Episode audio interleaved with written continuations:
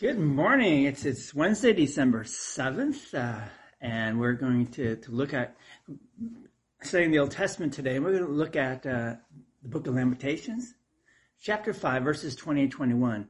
And, our theme today is room for lament. Our, our writer writes, "Why do you for, forget us forever? Why do you forsake us for so many days?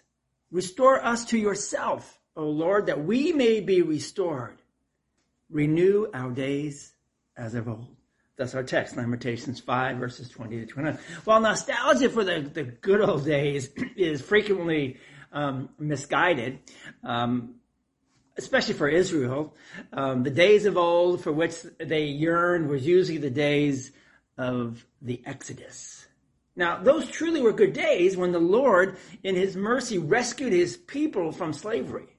In Lamentations, they cry out to God following the destruction of Jerusalem and exile to Babylon. Remember us, Lord. Restore us. Renew us.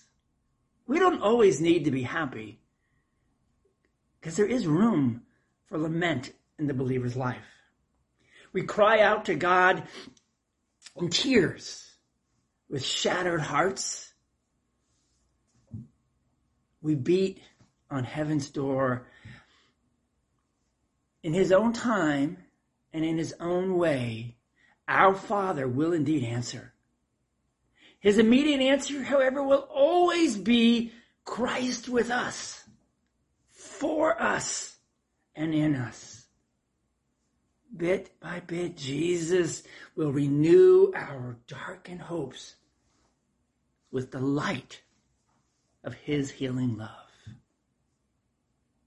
Imagine if we looked at life and our world with the light of Jesus' healing love. Let's pray. Do not forget us, Lord Jesus, but remember and renew us that we might be fully alive in you. Amen thanks for being being with us this morning, and especially as as we we look at the season of Advent and move through and move toward the celebration of Christmas and Christmas Eve.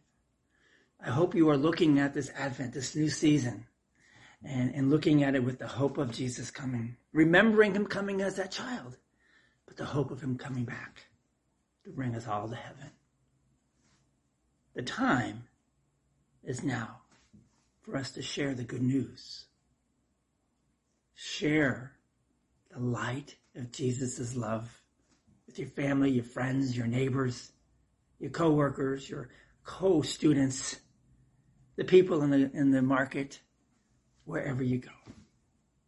Under those th- thoughts today, go in peace. Serve the Lord. We'll see you all tomorrow. God bless.